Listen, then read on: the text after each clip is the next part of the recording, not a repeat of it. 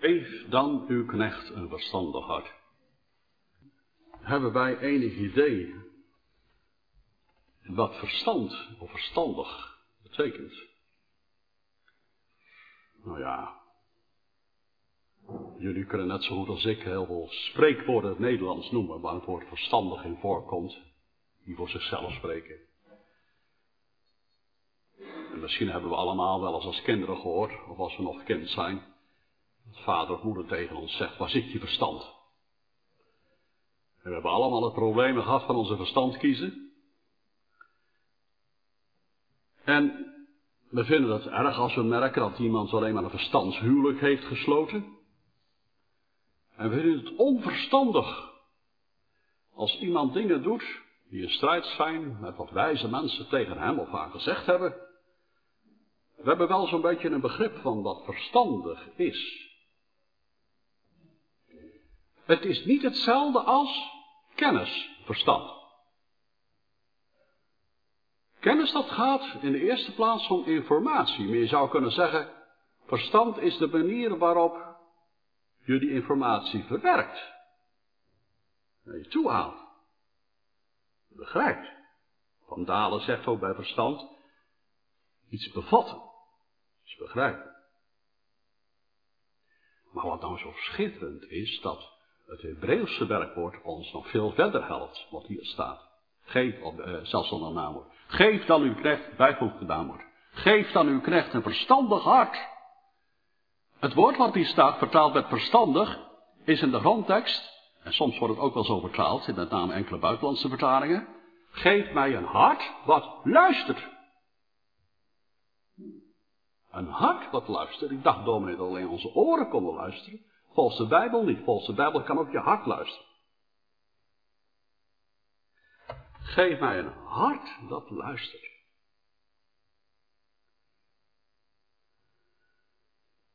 Het probleem van dat luisteren met het hart is dat we daar meestal geen tijd voor hebben. Een leraar zei op een gegeven moment tegen een leerling in de klas, zegt meisje, ik snap niet dat jij dit eenvoudige nog niet begrijpt. Toen zegt dat meisje, meneer, u geeft ons zoveel huiswerk op om te leren, ik heb geen tijd om te begrijpen. Dat meisje zei een waarheid als een koe. Er wordt wel heel veel informatie aan ons toegedragen in deze tijd, en zeker bij jullie op school. Maar hebben we nog tijd om te verstaan, te begrijpen waar het over gaat? En met hoeveel informatie is het niet zo dat we zeggen, oh ja, het gaat het ene oor in het andere uit, ik zie wel, want ik kan er toch niks mee. Iemand zei eens, we worden niet wijs doordat we veel boeken lezen, maar doordat we de, de weinige boeken die we hebben, vele malen lezen. Ja, daar moet ik dan wel eens aan denken als ik naar al die boeken kijk in mijn boekenkast. Voldoe ik aan die wijsheid? Een luisterend hart. En dat luisterend hart, dat gaat iets ervaren. Iets heel bijzonders. Dat luisterend hart krijgt, zegt Salomo, verstand om het volk te richten. Recht te spreken. Rechte dingen te zeggen. En rechte dingen te doen als richter of rechter. Maar goed, als je vader of moeder in een gezin bent, of je hebt op werk bepaalde verantwoordelijkheden, dan moet je ook rechten. Ook als je student bent of scholier, dan moet je ook onderscheid maken tussen wat recht of krom is. Toch? Je moet dus eerst een luisterend hart hebben, voordat je recht kan spreken en recht kan doen. Je moet eerst aan God luisteren om dat te kunnen.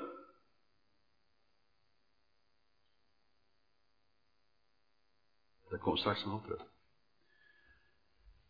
Vervolgens legt de Heilige Schrift ons uit wat het gevolg is van dat recht spreken en doen. Dan staat er zo fijnzinnig, dat is verstandig onderscheidend tussen goed en kwaad. Dat is de climax. Als je praat over verstand in bijbelse zin, dan is dat dat ons hart in het leren luisteren leert recht te zien en te doen, want er komt een helder zicht op wat goed en wat kwaad is. Wat recht is en wat link is. Rechts en links. Daarom zegt de Engelsman, als je dat goed begrijpt, wat recht is, bij alle dingen, dan is het alright. Een stopwoord voor de Engelse, alright. Dat betekent letterlijk alles recht. Alles recht.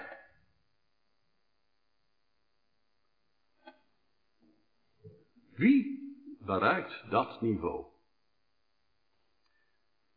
Dat is niet gebonden aan academische opleiding of verdere voortgezette studie. Dat is verbonden aan een mens die misschien drie jaar lager school heeft of nog niet kunnen halen. Of misschien wel verstandelijk gehandicapt is. En toch wijzer als alle mensen om hem of haar heen die SPB hebben gedaan of andere opleidingen hebben genoten om te kunnen functioneren in zo'n tehuis. Het is een kwestie van luisteren naar God en naar de mensen. Dat is wijsheid. Daar begint de wijsheid mee. Het begint met God. Salomo zegt, en een van zijn spreuken ook, dat weten jullie allemaal, de vrezen des Heren is het beginsel van de wijsheid. Dat is dat diepe ontzag voor God. Voor alles wat God zegt. Wijsheid is nooit los van God verkrijgbaar. Dat besefte Salomo. Een jongen van omstreeks 20 jaar was koning geworden. Het had even gedreigd of zijn oudere halfbroer Adonia had het koningschap naar zich toegetrokken. En op het laatste moment had koning David, die al oud en ziek op zijn bed lag, door middel van Nathan de profeet en Zadok de priester en Benaja, de aankomende commandant van het leger, kunnen verhinderen dat Adonia een staatsgreep pleegde en alsnog op de troon ging zetten. En had via Bathsheba, die inmiddels ook ouder geworden was, koning David kunnen bemerken dat zijn zoon Salomo gekroond werd en op zijn troon ging zitten, zoals die ook vanwege God had moeten beloven aan Bathsheba, de moeder van Salomo. En daar staat deze jonge koning, zo'n twintig jaar, want hij is niet ouder dan 60 geworden. Is 40 jaar geregeerd in Jeruzalem. En hij heeft zich omringd door de edelen van het volk. De, de, het neusje van de zalm. Allen die in Israël wat te zeggen hadden, die waren bij hem. Om hem ook als koning te huldigen en te eren. En hij nam heel die menigte, die scharen nam hij mee, die tien kilometer lange voettocht van Jeruzalem ten noordwesten van Jeruzalem naar Gibeon. Dat was een grote hoogte. Daar hadden ze een altaar voor de Here gebouwd. Er was nog geen tempel. De tabernakel stond in Jeruzalem op de berg Sion. Maar er waren verschillende altaren in het land waar men de Here aanbad. Zoals er later verschillende synagogen in het land kwamen. En dan offert Salomo voor de ogen van die mensen zijn hele privévermogen zo'n beetje. Waarschijnlijk was dat alles wat hij had. Duizend runderen is een geweldig vermogen. Daar hebben ze ook zeven, acht dagen over gedaan. Salomo laat zien aan al de groten van het rijk waar het beginsel van de wijsheid vandaan komt. Aan de o in de overgave aan God. De vrees des Heren is het beginsel van de wijsheid. Ik wilde maar dat ik vanaf mijn twaalfde jaar, zeg maar twaalfde jaar, dat beter begrepen had, wat had het mij bewaard voor veel zonde? Bij u ook zo? Je had ontzag voor iemand die voor jou een icon was, al zeiden we dat toen niet zo. Je richtte je op iemand die voor jou een voorbeeld was. Je deed bepaalde mensen na die aanspraken, soms onbewust. Je had hele verhalen onder elkaar over wat je allemaal ging doen en van plan was en wat je wilde worden en wat je allemaal in je leven met jezelf wilde gaan doen en zo.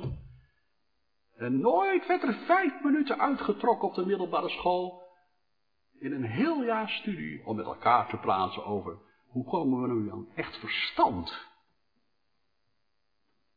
Hoe, bereik je dat? Hoe krijg je dat? Hoe werkt dat? Misschien dat op de lessen godsdiensten wel eens een leraar geweest die gezegd heeft, jongens, jullie leren wel een hoop hier, maar begrijp je het ook? En dat is met de Bijbel ook zo. Je zit in de kerk, je luistert naar een preek, maar begrijp je ook? Versta je wat je leest en wat je hoort? Of is het alleen maar content? Inhoud? Is het alleen maar iets wat je naar je toe moet dragen en ergens een plek moet geven en dan zit, ligt het daar zonder dat je het gebruikt? Maar die spaarzame leraar of lerares die dat vraagt, hij of zij iets wat anders te doen, dus een vak moet gegeven worden. Die is wel heel goed bezig geweest. Want hoe kan ik lezen en leren zonder te verstaan? Dat wist Salomo. Hij wist, als ik dit volk wil regeren, of u als vader of als moeder, of welke verantwoordelijkheid jij of u ook hebt in de samenleving, als je iets wil doen voor andere mensen, dan heb je een beginsel nodig, een principe.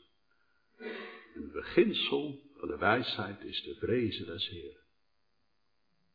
Luisteren naar God. Het is ook opmerkelijk dat je de mensen herkent die naar God luisteren. Mensen die naar God luisteren zijn in de samenleving ook altijd mensen die naar elkaar luisteren. Wijze mensen herken je, omdat ze niet gelijk van de stilte gebruik maken als u uw mond even houdt om met hun eigen verhaal te komen, maar ze blijven luisteren. En ze blijven vragen stellen. Uit belangstelling en interesse voor u, voor jou. En luisteren. Ze luisteren met hun hart. Heren, misschien kan ik iets betekenen voor die man, die vrouw, die jongen, dat meisje. Dat is een beetje hard luisteren.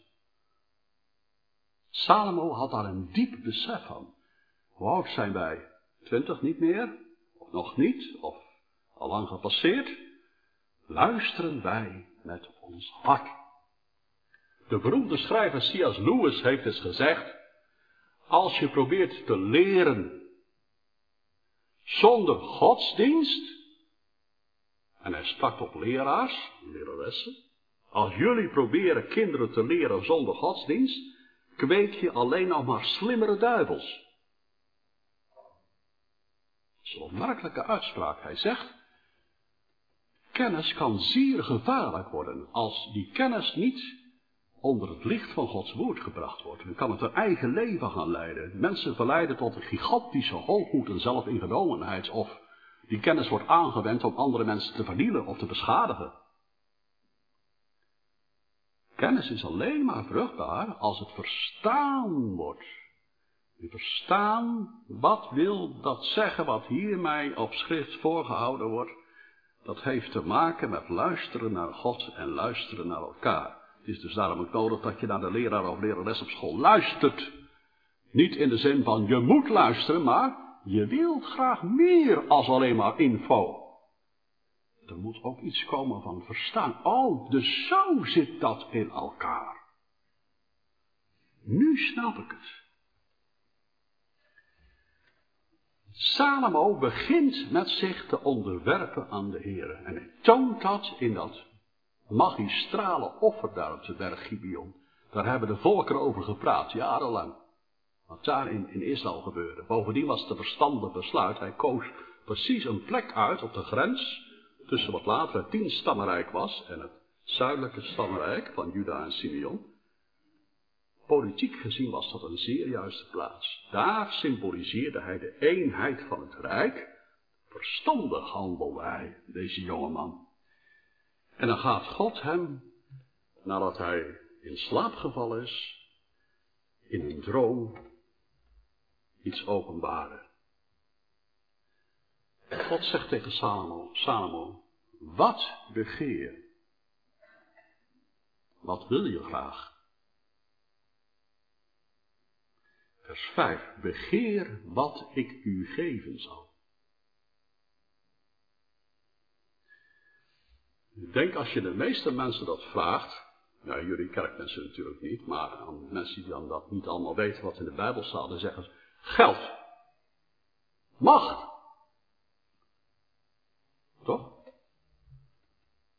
Nog een paar dingen. Geluk. Invloed. Maar goed, dat zou onder macht kunnen rekenen.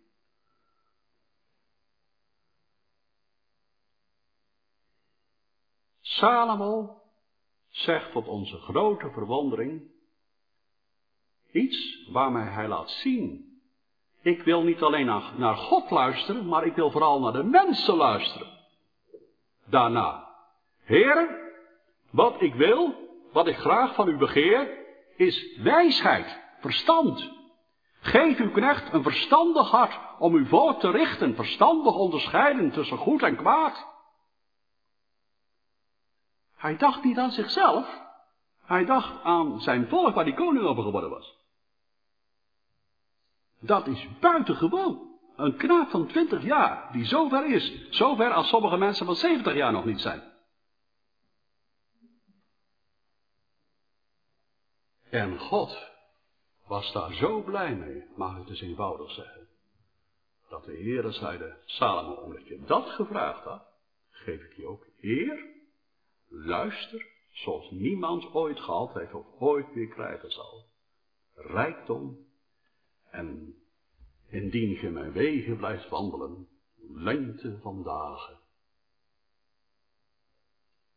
We denken onwillekeurig aan het woord wat de Jezus een keer gezegd heeft tegen de mensen, zo'n 950 jaar later. 980 jaar later ongeveer. Zegt de Jezus, zoekt eerst het koninkrijk van God. En alle andere dingen zullen u toegeworpen worden. Salomo, mocht in zijn dagen iets van dat koninkrijk van God uitbeelden in Israël. Hij was Shlomo, dat is man van vrede, vredeworst. Chronieken legt die naam uit als in de tijd van Salomo was er vrede en stilte in Israël. Geen oorlogsrumoer.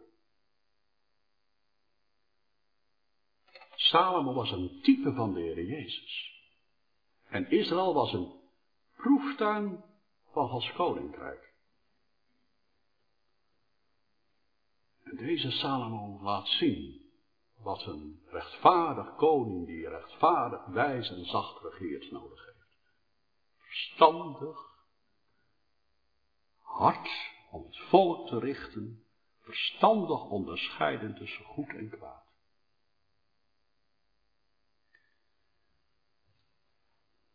En hij krijgt zijn kans. Het duurt niet lang nadat hij Jeruzalem is teruggekeerd en daarop overigens opnieuw grote dankoffers en dankoffermaaltijden heeft aangericht voor de rijksgrote.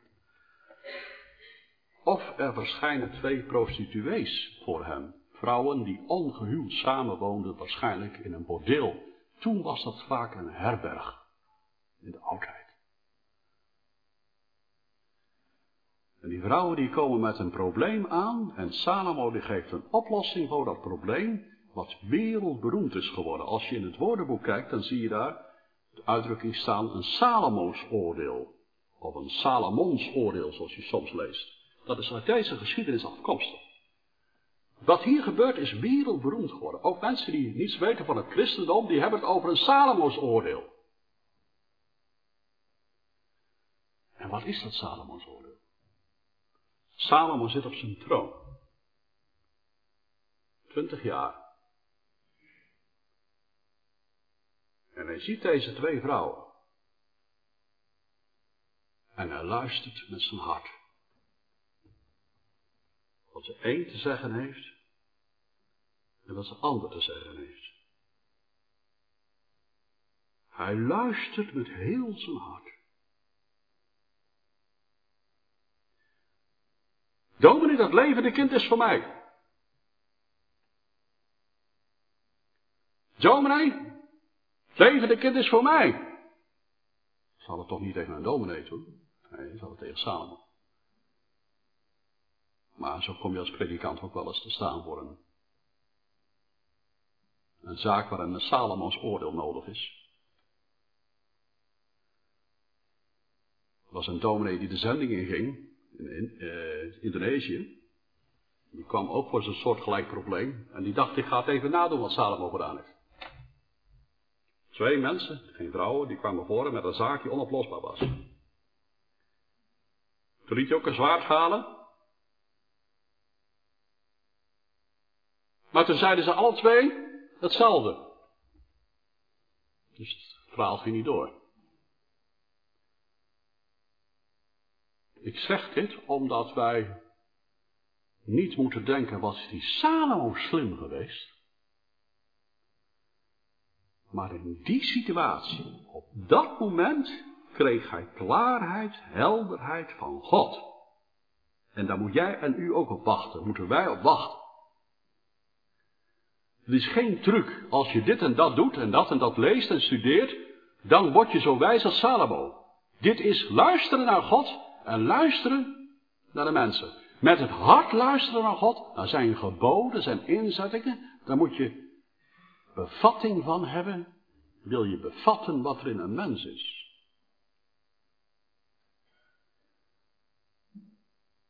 Dus die dominee in Indonesië, die redde dat niet met het nadoen van Salomo. Bovendien plaatst God ons altijd weer in andere omstandigheden die andere oplossingen vergen. Maar goed, in de tiende eeuw voor Christus stond, zat Salem op zijn troon en kreeg hij twee vrouwen voor zich en hij luisterde met het hart. En toen gebeurde het. Toen ging zijn hart verlicht worden, hij kreeg helderheid, inzicht noemen we dat, om te richten, om recht te spreken. Hoe ging dat? Sprak God in zijn hart Salomo, die linkervrouw, dat is de kwade, dat is het kwade wijf. Dat haar kind vermoord heeft, of per ongeluk misschien op is gaan leren, als het zo geweest is. Was het een kind wat ze niet wilde hebben van een of andere klant van vroeger, ik weet het niet. Dan was je nou jaloers op die andere vrouw. Er zijn allerlei uitleggingen van deze tekst, ik zal ze u besparen vanavond. Maar hoe het ook zij, het probleem bleef hetzelfde. Zij God in zijn hart, Salomo, die vrouw die aan de rechterkant staat, dat is de goede aan de linkerkant verkeren. Nee. Salomo kreeg geen stem van God.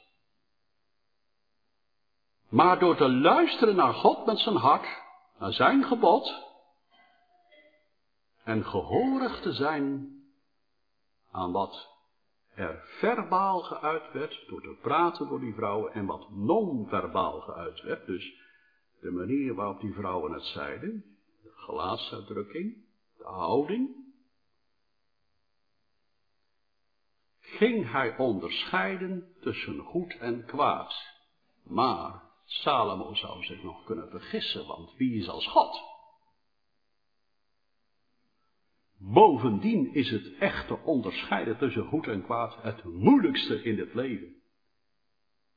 Er is geen regering in de wereld denkbaar of ze worstelen en ploeteren. Ze weten wat goed en kwaad is. Ik hoef maar één probleem te noemen. Jeruzalem, Palestijnen, Israël. Van wie is dat Jeruzalem? Wat is goed, wat is kwaad? Er zijn honderden, duizenden meningen over. Wie kan nog onderscheiden tussen goed en kwaad? Daar. Er is een Messias voor nodig om dat onderscheid te kunnen zeggen. Een meerdere Salomo moet naar Jeruzalem afdalen om dat probleem af te lossen. Dat is mijn vaste overtuiging. Niemand lost dit probleem. Misschien dat de antichrist voor de wederkomst van Christus een schijnoplossing zal bieden. Dat verwacht ik wel. Het worstelen met goed en kwaad is sinds de zondeval ons grootste probleem. In het gezin, in de samenleving, op het werk. Omdat we gegeten hebben van de boom der kennis des goed en des kwaads. Wij wilden als God wezen. Dus hebben we het illusie dat als wij een redelijke opvoeding gehad hebben, een redelijke opleiding gehad hebben, een redelijke studie hebben verricht, dat we halverwege God zijn gekomen. Toch al behoorlijk goed weten wat goed is en wat kwaad is. Maar wat C.S. Lewis zei is waar. Zonder God kan wat in jouw ogen goed is nog iets duivels worden. Dan heeft iedereen die levenservaring heeft hier in de kerk vanavond of thuis bij de kerktelefoon heeft daar zelf ervaring in. De mensen doen soms dingen met alle goede bedoelingen die volledig verkeerd uitpakken en vernieling te brengen. We hoeven toch geen voorbeelden van te geven. Alleen als we door Gods geest beïnvloed worden. Om te onderscheiden tussen goed en kwaad gaat het goed. Salomo kreeg geen stem van God, dat is de goede vrouw en dat is de slechte vrouw. Hij moest zijn eigen verstand laten werken. We hebben toch al die moeders gelijk gehad die zeiden, je moet je verstand gebruiken. Toen ik pas predikant was, toen zei een vrouw en kinderen, ik zeg zo vaak tegen de kinderen, maar je moet je verstand gebruiken. Toen zei ik, nou dacht ik dat ik wel was, wat ik moest zeggen van ja, maar ons verstand is toch ook beïnvloed door de zondeval, dus hebben we wel een goed verstand. Ik zei dus de dingen die een dominee dan wil zeggen, maar het lag later, ja, misschien heeft ze toch wel meer gelijk gehad als ik dacht. Wij moeten ons verstand ook gebruiken. Alleen, het is zo'n bijzondere zegen als je een geheiligd verstand mag gebruiken. Een verstand waar Gods geest in de raderen is. Een verstand wat gevoed wordt door gehoorzaamheid aan Gods woord en diepe interesse in een ander, in het luisteren met het hart. En daardoor is Salomo, niemand dan alleen God komt hieruit, uit dit probleem. En toen kreeg hij een heldere oplossing. Hij kreeg, haalt een zwaard. En de commandant van de Kiratim en de Pelotim, zoals het Hebreeuws heet, we hebben daar Kreti en Pleti van gemaakt. Maar dat was de lijfwacht. Komt naar voren en geeft de koning dat zwaard aan handen, maar de koning wijst dat zwaard terug. En die zegt, grijp dat levende kind. En hij pakt het. In de schilderij van Rafael worden van de beentjes vastgepakt. En dan staan die commandanten, dat is zwaard. En zegt Salomo, snijd het door midden. En geeft het ene deel aan de ene vrouw, het andere deel aan de andere vrouw. Twintig jaar. Dan dan springt die moeder overeind met een verwilderd gezicht en grote ogen. Zegt ze, nee, nee. Nee, laat het kind leven. Geef het dan maar aan die andere vrouw.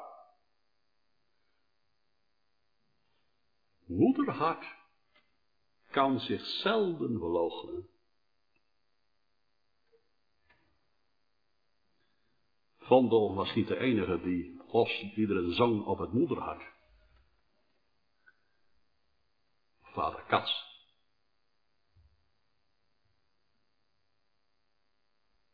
En moeder wil dan nog liever dat het kind leeft, hoe dan ook als dat zoiets zou gebeuren. En toen zei Salomo tegen Benaja, de commandant van zijn lijfwacht, geef die vrouw het levende kind, want zij is de moeder. Salomons oordeel. Schitterend, niet waar? Hij luisterde naar God en naar die vrouwen. En langs die weg vormde hij zich een oordeel en een oplossing. Daarbij had hij gevraagd, heren, om onderscheid te maken tussen goed en kwaad. Ik zei in het begin, als je het woord verstand ten diepste wil uitleggen, is het iets anders als, als, als kennis. Kennis is dan vooral informatie, maar de bewerking van die informatie, hoe komt het naar je toe, hoe versta je het, hoe begrijp je het, hoe vat je het, dat is verstaan, verstand. En ten diepste is dat het onderscheid tussen goed en kwaad. En ik zei dus sinds de zondeval hebben wij mensen daar geweldige problemen mee. Om dat te onderscheiden. Je moet tegenwoordig professor Jochemsen heten. Of in de tijd professor Velema. Om nog een beetje te begrijpen wat in de medische wereld eh, allemaal kan. En dan, als je dat begrijpt, ook nog te verstaan, verstand ervan te krijgen wat er wel of niet goed is. Denk aan buitenbaarmoedelijke zwangerschap en al die andere dingen. Het wordt ons steeds moeilijker gemaakt en ik denk dat dat de slimme zet van de duivel is dat onder de regering van de antichrist de mensen zo ontzettend verward zullen raken door die golven van informatie, dat ze wachten op iemand die het voor hen uit elkaar trekt en zegt, dat is kwaad en dat is goed. Alleen ze zullen helaas niet naar Christus luisteren, behalve het volk wat hier zit. Jullie zijn toch van Christus? Ik weet het niet precies, maar God weet het. Die met Christus willen lijden, die zullen tot de dag van zijn wederkomst het onderscheid behouden tussen goed en kwaad. Kan niemand ze afnemen. De wereld niet, de duivel niet, de antichrist niet. Want ze, ze zijn door het geloof aan hem verbonden. En daarom wordt goddelijke wijsheid in hun hart gevonden. Als ze daarbij leven. Salomo geeft later ook een voorbeeld wat er gaat gebeuren als je dat niet doet. Een nabij leven. En dat leven kenmerkt zich, zei ik al, doordat je het onderscheid tussen goed en kwaad helder krijgt. Weet je, in de oudheid, dus ook in deze tijd waarin de Bijbel geschreven werd, hadden mensen daar een heel plastisch beeld van. Goed zijn is dat rechts. Kwaad is links. Latijn, rechts, dexter. Links, sinister. Dat woord kennen jullie. Sinister is een echt Latijns woord, maar betekent gewoon links. Alleen in onze taal heeft dat de betekenis gekregen van duister, verkeerd, link. Dat moet je links laten liggen. Ook een bijbelse gedachte. Lees niet alleen onder de volken in de oudheid, en trouwens de hele middeleeuwen door tot aan onze tijd toe, zal ik je zo nog een voorbeeld van geven. Maar zit er diep in links is kwaad en rechts is goed. De Bijbel spreekt over Gods rechterhand die hoog verheven is. En Exodus 12 spreekt over dat Israël uit Egypte werd geleid door een hoge hand van God. Vandaar dat wij in onze Nederlandse taal nog spreken over opdracht van hogerhand. Rechts is recht. Positief. Goed. Links is kwaad. Sprekers staan vaak met de linkerhand in hun zak en met de rechterhand gebazen. Let maar eens op. Trouwens, als u getrouwd bent, dan heeft u voor in de de rechterhand gegeven. Is een beetje onzin eigenlijk, denk je, want het zou wel makkelijker zijn als de een de rechterhand gaf en de ander de linker, die staat toch naast elkaar. Nee, alle twee moet je elkaar de rechterhand geven. De trouwring die gaat van links naar rechts verschoven worden op de dag van je huwelijk. Wat, wat zit daarachter? Daar zit iets bijzonders achter. Recht. En vooral als alles recht is, all right. Dat is iets van God.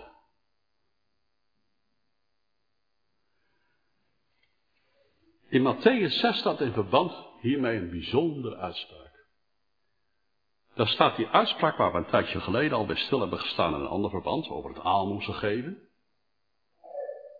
En dan staat er zo dat de Heer Jezus zegt,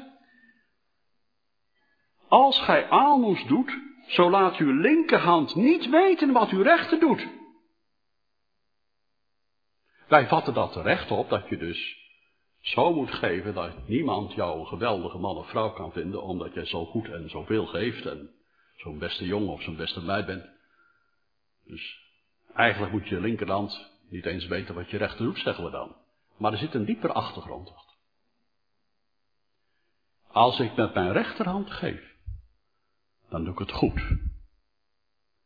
Als mijn linkerhand weet wat de rechter doet, dan gaat er kwaad bij komen. Dan gaat er bijvoorbeeld het kwaad van de trots bij komen. Kijk eens, zegt de linkerhand tegen de rechter, hoe goed jij bent. Niemand in de kerk geeft zoveel als jij. Het is jammer dat het niet gepubliceerd wordt in de kerkbode. Laat uw linkerhand niet weten wat uw rechter doet. Dan begrijp die uitspraak beter. En als het recht is in ons leven, Als we recht voor God staan.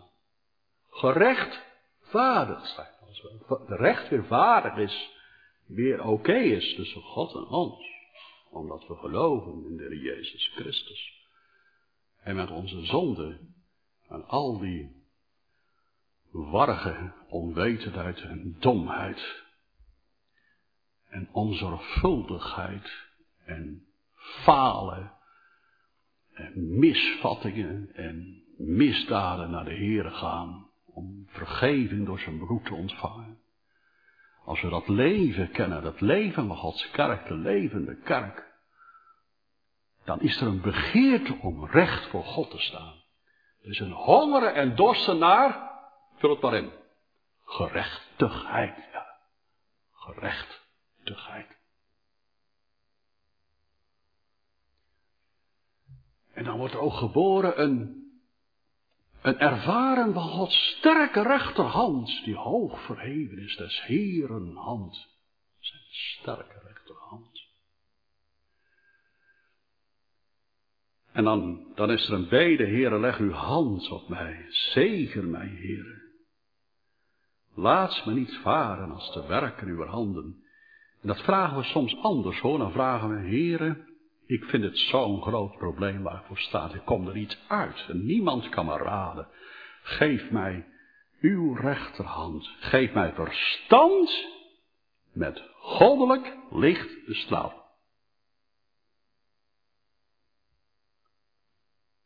Verstand met goddelijk licht bestraald.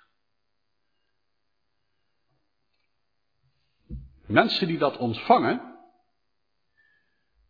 die laten hun linkerhand niet weten wat de rechter doet. Dat is een heel leerproces.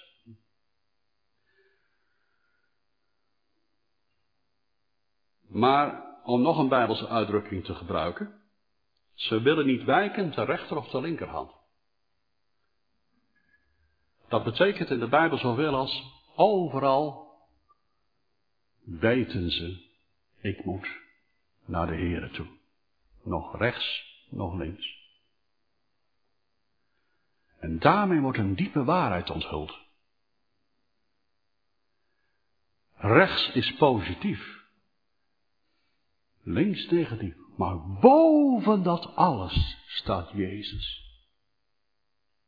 Hij is nog meer als rechts en recht.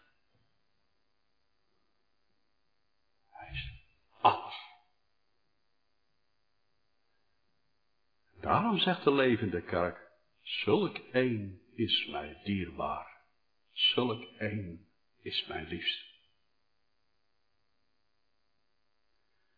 Hij leidt mij, hij regeert mij, zodat ik nog de linker, nog de rechterhand afwijk.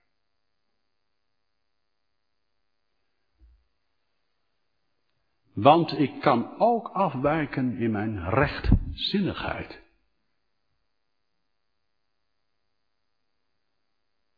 Het is mogelijk om in het beste te zondigen.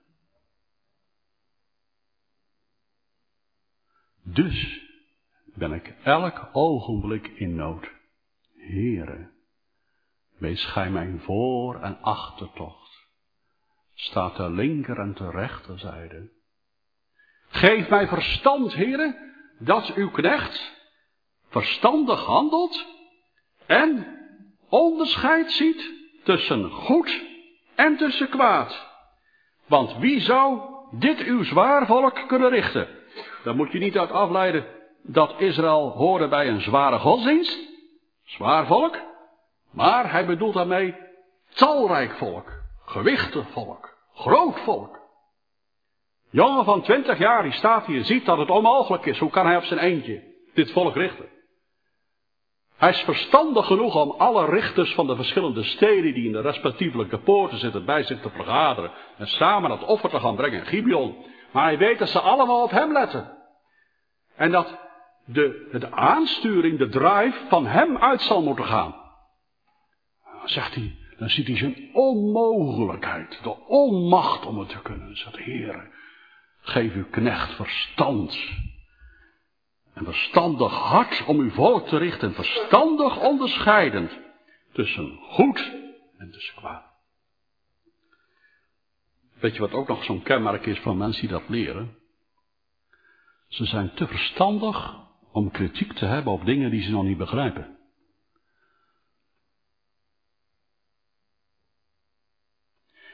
Heel veel ellende in ons leven, in de relaties tussen de mensen ontstaat omdat we iemand niet begrijpen in zijn doen en laten. En dan denken we niet na. En dan zeggen we, nou dat is onverstandig. Dat is fout. Dat is veel te link. Dat is een link iemand. En wij zijn van onszelf dan overtuigd van het feit dat we recht zien. En recht hebben om dat te zeggen ook.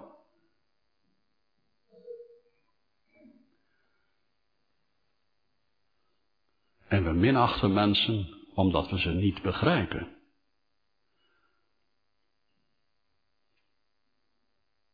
In gezinnen kan het soms vernuikende gevolgen hebben. Ik heb als vader ook wel eens mijn kind bestraft dat ik dacht, ik heb niet begrepen dat het kwaad wat in mijn ogen gebeurde, zo ontstond dat ik het mijn kind eigenlijk niet kan verwijten. Ik heb niet genoeg met mijn hart geluisterd naar mijn kind dan. Dus als leraar op school ook heel wat om met je hart te luisteren naar je leerlingen. Om recht te kunnen oordelen en niet iemand te minachten, af te wijzen omdat je hem of haar niet begrijpt. Geef een ander, gun hem de tijd om zich te openbaren. En dat is het laatste wat ik nog met jullie wil bespreken. Kan nog net. Als Salomo door God geleid recht spreekt, wordt de waarheid onthuld. Het wordt geopenbaard. Die vrouw die moeder is, komt openbaar. Vroeger in de kerk, met name in de gezelschappen, had men wel met elkaar gesprekken over het leven met de Heer. En dan zei men, die man of die vrouw is openbaar gekomen. Wat bedoelde men dan?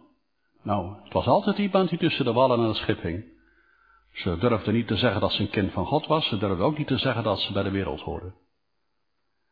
Hij twijfelde altijd. Hij kon nooit met vrijmoedig zeggen, hij zeggen, de Heere is mijn God en ik ben de zijne. Maar toen, toen gebeurde het dat die man of die vrouw, die jongen of dat meisje openbaar kwam. Toen kwam de dag waarop het geopend werd. Toen werden de nevels opgeklaard. En toen zei hij, zomaar, nu geloof ik die waarheid zo diep als gewis dat Jezus mijn zaligmaker is.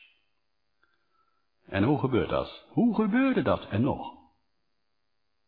Meestal door de goede vragen of opmerkingen van een geoefend kind van God.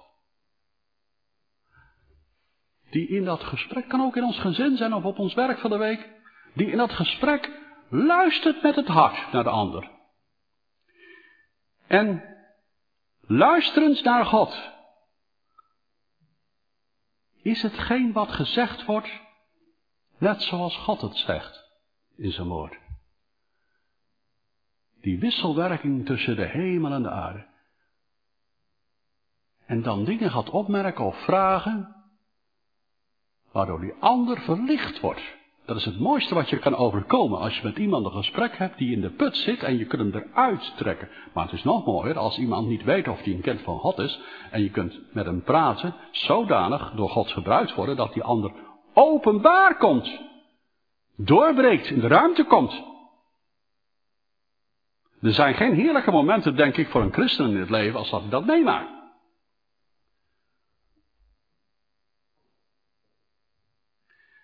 En als 500 jaar later ongeveer Socrates over deze dingen praat, dan zegt die Griek, wat is ware wijsheid? Dat is de techna maiotica.